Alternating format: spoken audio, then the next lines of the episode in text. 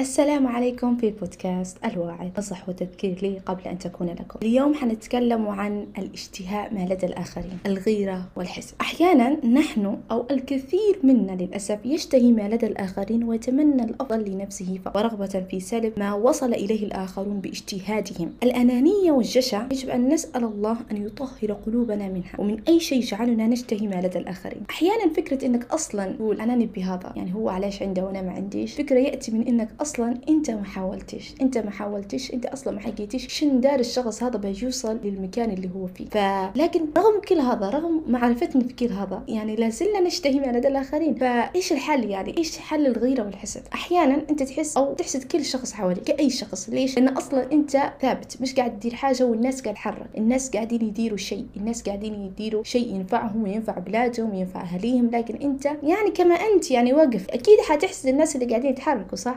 فانت لما تشتهي ما لدى الآخرين كل الناس اللي حواليك أو واحد ولا اثنين هذا يعني إنك أنت أصلا مش قاعد تدير كيفهم هم وأنت تبي تكون كيفهم لكن ما عادش عرفت وتبيها بطريقة تبيها هيك خلاص. يعني ما تبيش تدير حاجة لكن تبي النتيجة هذا فهذا ردة فعل ليس طبيعية طبعا لو من شخص كان يشتهي. الفعل ما يجب أن يفعله.